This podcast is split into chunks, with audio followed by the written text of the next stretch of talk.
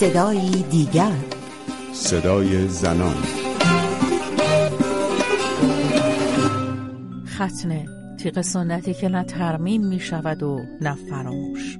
با من رویا کریمی مجد و برنامه این هفته صدای دیگر همراه باشید تا در آستانه روز جهانی منع ختنه زنان از زنان ایرانی بگوییم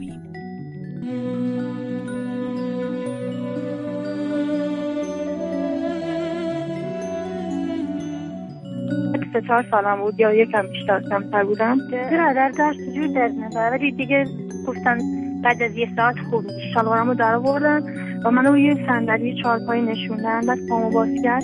من مثلا جیغ می‌زدم که مثلا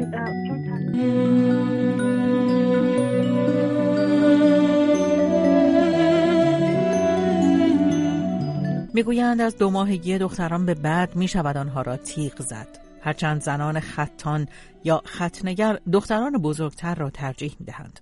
اما در یکی از تحقیقهایی که در استان هرمزگان ایران صورت گرفته مادر بزرگ 28 ساله گفته بود که منتظر است تا خطان منطقه به روستایشان بیاید و نوه چهار ماه اش را تیغ بزند تیغ سنت تیغ سنتی که سالانه بر اندام تناسلی بیش از سی میلیون دختر کمتر از 15 سال در جهان کشیده می شود و به گزارش سازمان ملل اکنون بیش از 130 میلیون زن با نشانه این تیغ در جهان وجود دارند. نام ایران در سال 2014 به لیست کشورهایی که در آن ختنه زنان صورت می‌گیرد اضافه شده است. پیش از این رویا دختر جوان ایرانی که ختنه شده است به رادیو فردا گفته بود. حدود سه چهار سالم بود یا یکم بیشتر کمتر بودم که تو حیات داشتم بازی می‌کردم. بعد منو صدا کردن گفتن که مثلا بیا کارت داریم. یه خانم یه پیرزن اومده بود خونمون. دیگه منو بردن توی اتاق و اونجا دیگه. چون که هیچی به من نگفته بودم من شوکه شده بودم. من شلوارمو در آوردن و منو روی صندلی چهارپایی نشوندن بعد پامو باز کرد. من مثلا جیغ می‌زدم که مثلا چون ترسیده بودم یه چیز دستش بود. من ترسیده بودم و هیچ وقت چون من خیلی سنم زیادم ولی هیچ وقت اون صحنه یادم نمیره که تیغ در بود پای منو باز کرد و در عرض یعنی یک چشم نزنی یعنی مثلا نفهمیدم که چی شد. کار خودش رو کرد و حدود چند دقیقه من سوزش داشتم. بعدش که حدود ده دقیقه گذشت من استرس گرفته بودم و داشتم برم دستشویی به مادرم گفتم که من الان می‌تونم برم دستشویی. گفت نه یه خود دیگه صبر کن. و مامانم که خیلی حالش خود از من بدتر بود اون موقع معلوم بود. زمانی که اون خانم داشت اون کار رو انجام می‌داد مامانت کجا بود؟ من نمی‌دونم اون لحظه می‌دونم. دچار یه استرس شدید شده بودم ترسیده بودم. اصلا هیچ جا نمی‌دیدم نمی‌دونم دقیقا اون موقع کجا بود. ولی چون که واقعا اون موقع ترسیده بودم و دقیقا اینه یه حالت قصاب مانند قصابی بود دیگه. چیز دستش بود منو محکم نگه داشته بود که تکون نخورم و کارشو در خیلی افتادانه و در چند دقیقه انجام داد اولین بار که متوجه تفاوت وضعیت خودت با بقیه دخترها شدی؟ من حدود دوازده سالم بود که دیگه متوجه شدم که اونم که با یکی از دختره همسن سال خودم یکم ازم بزرگتر بود یه پنج سال منو برده بود همون و من اونو نگاه کردم گفتم گفتم که تو چه اینجوری هستی؟ گفت مگه من چه جوری هم؟ گفتم منو نگاه کن. بعد گفت که مثلا تو اینجوری شدی چه اینجوری فرق دادی اون میدونستش که چه اتفاقی وجود آره. داره؟ بله اون صدای رویا را شنیدید. دختری که با اینکه در استان کردستان ایران بزرگ شده اما اکنون در یکی از دانشگاه های تهران درس می‌خواند. ناقصازی جنسی زنان عملی است با سابقه طولانی در تاریخ که در آن تمام یا قسمتی از اندام تناسلی خارجی زنان برداشته می شود به گفته جامعه شناسان این کار عمدتا به عنوان ابزاری برای کنترل جنسی زنان به کار می رود عمل ناقصازی جنسی عمدتا برای دختران جوانی انجام می شود که ارادهی برای کنترل بدنشان ندارند و نمی توانند در برابر آن مقاومت کنند. سازمان ملل در برنامه عمل خود در منع ختنه علیه زنان اعلام کرده در تلاش از تا سال 2030 میلادی عمل ختنه یا ناقصسازی جنسی زنان را در جهان متوقف کند. جدیدترین گزارشی نیست که قرار است روز دوشنبه ششم فوریه و همزمان با روز جهانی منع ختنه علیه زنان در ایران منتشر شود قرار است حامل خبرهای جدیدی در مورد وضعیت ختنه زنان در ایران باشد. کامیل احمدی مردم شناسی است که در ده سال گذشته بر روی موضوع ختنه زنان در ایران تحقیق کرده و سال گذشته کتاب او با عنوان پژوهشی جامع بر ختنه زنان در ایران منتشر شد.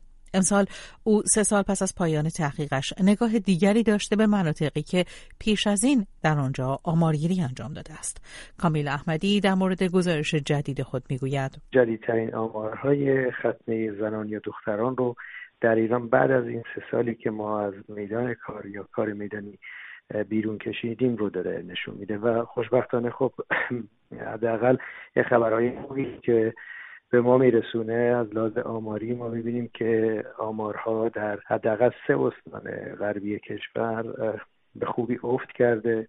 استان هرمزگان همچنان متاسفانه تقریبا پیشگام و قهرمان ختنه زنان در ایران هست. ولی با این وجود اونجاها هم در بعضی از مناطقش ما این کاهش رو شاهد هستیم. این در, در کل جو حاکم بر این گزارش بر جامعه آماری استناد می‌کنه که با سه سال قبل متفاوت هست از لحاظ روند کاهشی و نگاه مثبتتر جامعه در کل ایران و مخصوصا در میان بومیانی که ختنه زنان رو انجام می‌دادن. بر اساس پژوهش جامعه ختنه زنان در استان هرمزگان که بالاترین درصد ختنه زنان را به خود اختصاص داده در جزایر و مناطقی مثل میناب و پارسیان 59 درصد زنان ختنه شدند که 35 درصد آنها را بچه های کمتر از 5 سال تشکیل می دهند. رتبه دوم متعلق به استان کرمانشاه و منطقه اورامانات است که سنی مذهب هستند و بعد از آن در مناطقی از استان کردستان بیش از 46 درصد زنان ختنه شدند. استان آذربایجان غربی نیز کمترین درصد یعنی حدود 31 درصد زنان ختنه شده را در خود جا داده است. نسرین زنی ختنه شده است که در کنار یک گروه تحقیق در تلاش است تا با آموزش زنان در مناطقی که در آن ختنه شایع است از آمار آن بکاهد. نسرین معتقد است که مهمترین راه کاهش آمار زنان ختنه شده در ایران آموزش است. من وزارت بهداشت باید وارد عمل بشه. مرکز بانوان ریاست جمهوری باید وارد عمل هم آموزش هم آگاهی. یه سری جلسات لازمه که از لحاظ پزشکی این آدمها رو آماده کنن که از لحاظ پزشکی به نظر من شروع بشه تا به لحاظ فرهنگی برسه. چون به نظر من با آموزش دادن و آگاهی از خطرات این کار خیلی میشه جلوش مناطقی واقعا نیازمندی که جنوب هست که هم کردستان که توی اکثر ها این عمل انجام میشه. آگاهی خیلی بهتر اینطوره. چون ما خودمون می‌رفتیم اطلاع رسانی می‌کردیم می‌گفتن که به ما مثلا مرکز بهداشت به ما چیزی نگفت. خانم نصر دلیل بی توجهی وزارت بهداشت ران آگاهی این وزارتخانه از گستردگی ختنه زنان در ایران می‌داند. وزارت بهداشت هم خودش در جریان نیست که این پدیده چقدر شیوع پیدا کرده یعنی چقدر ریشه ای بوده. و اطلاعاتی هم که ما مثلا تو دوره آقای احمدی دوره وزارت خانه دستجردی بود یکی دو بار رای زنی کردیم مثلا نادیده گرفتن. همون خیلی راحت با سرپوش این که این ممکنه از تفاوت‌های مذهبی بین شیعه و سنی باشه و حساسیت برانگیز باشه علمای اهل سنت بتونن اعتراض کنن. با همین توجیه سرپوش گذاشتن. روز در صورتی که به نظر من بیشتر بیتوجهی بوده. چون به اندازه شروع یک بیماری اپیدمی می‌تونه خطرناک باشه. دختری که توی سن دو ماهگی توی جنوب کشور ختم نمیشه نمی‌تونن به این راحتی شونه خالی کنن که این برمیگرده به تفاوت‌های مذهبی. اما آنگونه که کامیل احمدی می‌گوید آمار کودکان ختنه شده در ایران رو به کاهش است. آیا این امر می‌تواند رافع مسئولیت وزارت بهداشت در فرهنگسازی برای متوقف کردن ختنه زنان در ایران باشد؟